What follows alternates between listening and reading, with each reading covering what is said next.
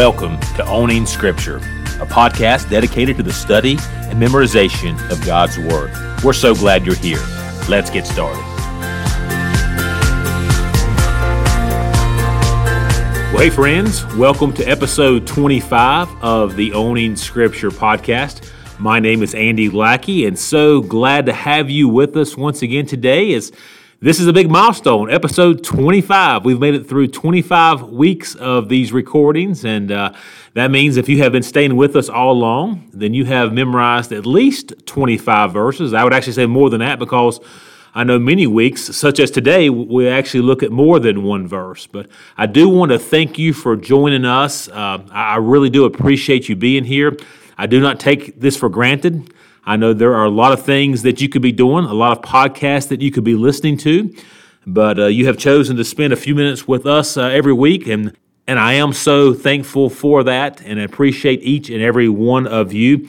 I was talking to a lady at our church uh, this weekend, and she was telling me that she listens to the podcast, though she doesn't memorize every verse, but she still enjoys listening to it, and I want to just encourage all of you and remind you that you don't have to memorize these passages. Obviously, you know, I encourage that, and it's wonderful if you can, but that's not the main idea.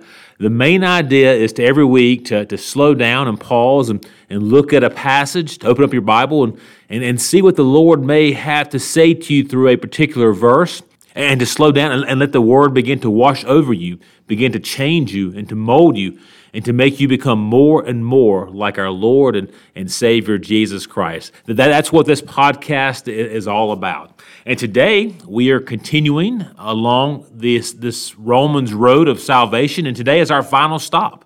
Uh, this is our fourth and final stop, and I think this is very appropriate because this is Easter week. This is Holy Week. This is an exciting week for all of us of, of of faith uh, who declare Jesus Christ as our Lord and Savior. And I do pray this is a special week for you and, and for your family. And the first stop along the Romans road was back in Romans 3.23, where we learned that all have sinned and fall short of the glory of God. And we then went on to Romans 6.23, where we saw that the wages of sin is death, but the free gift of God is eternal life in Christ Jesus our Lord. And then last week, we made a stop along Romans chapter 5, verse 8, where we saw that God shows his love for us, that while we were still sinners, Christ died for us. And today, our final stop takes us to Romans chapter 10, and we'll be looking at verses 9 and 10. So if you have your Bibles, we'll be looking at Romans 10, verses 9 and 10, where Paul writes, Because if you confess with your mouth that Jesus is Lord, and believe in your heart that God raised him from the dead, you will be saved. For with the heart one believes and is justified, and with the mouth one confesses and is saved. And oh, these are two great passages here in Romans 10, verses 9 and 10. These are passages that have been cherished by Christians ever since they were penned by the Apostle Paul. You know, they, they let us see how one can truly become a disciple of the Lord Jesus Christ.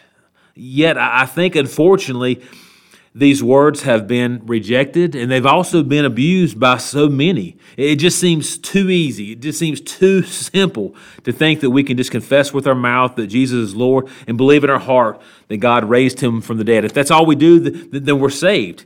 Yet the beauty, the beauty of the gospel is in its simplicity. It's not based upon a complex set of do's and don'ts. It's simple enough for even a child. Even a child can understand that if we confess with our mouth that Jesus is Lord, the Lord of our life, and we believe that God raised him from the dead, that we can be saved. But notice here in verse 9 that this faith, this faith that we confess with our mouth, this faith that shows us that we confess with our mouth that Jesus is Lord, this is a simple faith, but it's also a, a saving faith. And what I want you to see that a saving faith is more than just intellectual knowledge. You see, this is more than just some type of abstract idea. Jesus is not an abstract idea. Jesus is our Lord. And so, according to the Bible, a saving faith is a, it's a living faith that leads to a right conduct, a right way of living. It involves a personal heart response. It involves a commitment to Jesus Christ as Lord. And I think it also involves repentance. Repentance. You see, the Bible's use of this word, repentance, always implies a change of our life direction, specifically turning from our sin. It's sort of like the flip side of faith. You see, in conversion, we turn from sin, which is repentance, which is one side of the coin, but on the other side, we turn to Jesus, which is our faith. You see, Jesus as our Lord means that we follow him. You see, he did not call us to mere intellectual assent to who he was, but rather to become his disciples. His call was follow me. What did Jesus always tell those people he encountered? He always said, follow me. In Matthew 4:19 it says, he said to them, follow me and I will make you fishers of men. Matthew 9 9. It says, As Jesus passed on from there, he saw a man called Matthew sitting at the tax booth, and he said to him, Follow me. And he rose and followed him. Over in Matthew 10 38, we read that he says, And whoever does not take his cross and follow me is not worthy of me. In Matthew 16 24, Jesus told his disciples, If anyone would come after me, let him deny himself and take up his cross and follow me. To the rich young ruler, Jesus says, If you would be perfect, go, sell what you possess and give to the poor, and you will have treasure in heaven. And come, follow me. You see, for us to be truly saved, as Jesus says, we must confess with our mouth that Jesus is our Lord and believe in our heart that God raised him from the dead. And if you have been saved, I'm not trying to convince you that you're not. I'm not trying to get you to, to begin to, to doubt your salvation. I just want all of us to see that if there is no evidence of the new life in our own life or, or in the life of someone else, then there is no new life. And if there is no new life, then that individual is not a disciple. That individual is not a follower of the Lord Jesus Christ. You know, the great author A.W. Tozer once wrote these words Years ago, no one would ever dare to rise in a meeting and say, I am a Christian, if he had not surrendered his whole being to God and had taken Jesus Christ as his Lord as well as his Savior and had brought himself under the obedience to the will of the Lord. It was only then that he could say, I am saved. Today, we let them say that they are saved no matter how imperfect or incomplete the transaction, with the provision that the deeper Christian life can be tacked on at some time in the future. Can it be that we really think that we do not owe Jesus our obedience? This is bad teaching, brethren. And notice what Paul says here in verse 10 of our passage today. He says, For with the heart one believes and is justified. With the heart. It's with our heart that we believe. You see, Paul was telling us that faith is a matter of our whole being. It's a matter of our intellect, our will, and our emotions. And that is how the Bible often depicts the heart this composition of our intellect, our will, and, our emotions. You see, the faith that saves is a faith that takes all that we are and commits it all to who Jesus Christ is. I'm sure many of you are familiar with Corrie Ten Boom, a survivor of the Holocaust. And, and she describes a time which uh, happened years after that she was delivered from this uh, Nazi uh, death camp, that she was confronted by one of these brutal German guards who had also been responsible for the death of her sister. Her sister's name was Betsy. But this guard had become a Christian, and he had come forward and began to ask Corrie Ten Boom for her forgiveness. And she describes how this was such a struggle for her. But she says at last the Holy Spirit had his way, and finally she reached out and she grabbed the outstretched hand of her former persecutor, and she responded this way Yes, I do forgive you. And then she added these words with all my heart, with all of her inner being. You see, with all of our heart means that our core belief in Christ is sincere, it's wholehearted, it comes from the core of who we are. Notice Paul also says that with the mouth one confesses. Yes, we are to confess him with, our mouths, which we do publicly, which we do audibly, which we do openly. But a simple public testimony in a church service is not the only way that we make this public confession. James Boice uh, notes various ways that we can make such a profession. He says we do it by our worship, by the way we come in on a Sunday morning and worship alongside our other brothers and sisters in Christ. We do it by our sacraments, the sacraments of, of our baptism, uh, by taking up the Lord's Supper. We make this public confession by how we carry out our day to day business. We make this public confession by how we reach out to others and share the good news of the gospel.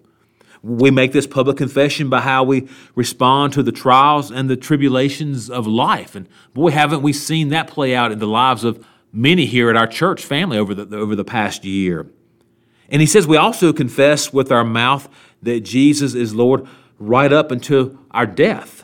As a pastor here at Western Avenue Baptist Church, you know, I've had the opportunity to see many great men and women confess Jesus Christ as their Lord right up to the very end. And I'll be honest with you, it's one of the greatest privileges of my life to be able to witness such faith and trust in the Lord during such times. You know, John Bunyan, the man who is probably best well known for writing The Pilgrim's Progress, said these words as he died. He said, Weep not for me, but for yourselves. I go to the Father of our Lord Jesus Christ, who will, no doubt, through the mediation of his blessed Son, receive me, though a sinner. We shall all in time meet to sing the new song and remain everlastingly happy, world without end. Amen. You see, friends, both of these verses, which we find on our final stop along the Romans road of salvation, give us confidence and give us assurance that if we believe in our hearts that Jesus is the Son of God, that He is both Lord and Savior, and also believe that God has raised Him from the dead, and that we, if we confess Him as Lord before other people, we will be justified by God, being forgiven of all of our sin, and we will be saved not only now or in the future days, but also at the final judgment.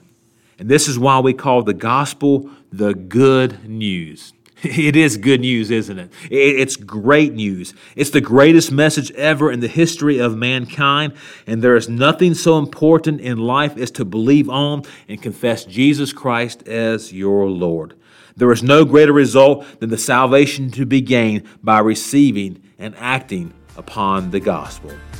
Because, as Paul writes here in Romans chapter 10, if you confess with your mouth that Jesus is Lord and believe in your heart that God raised him from the dead, you will be saved. For with the heart one believes and is justified, and with the mouth one confesses and is saved. Well, friends, that will do it for this week's episode. It's been so great to have you with us this week. I pray that you enjoy this Holy Week Take time this week to, to savor our Savior.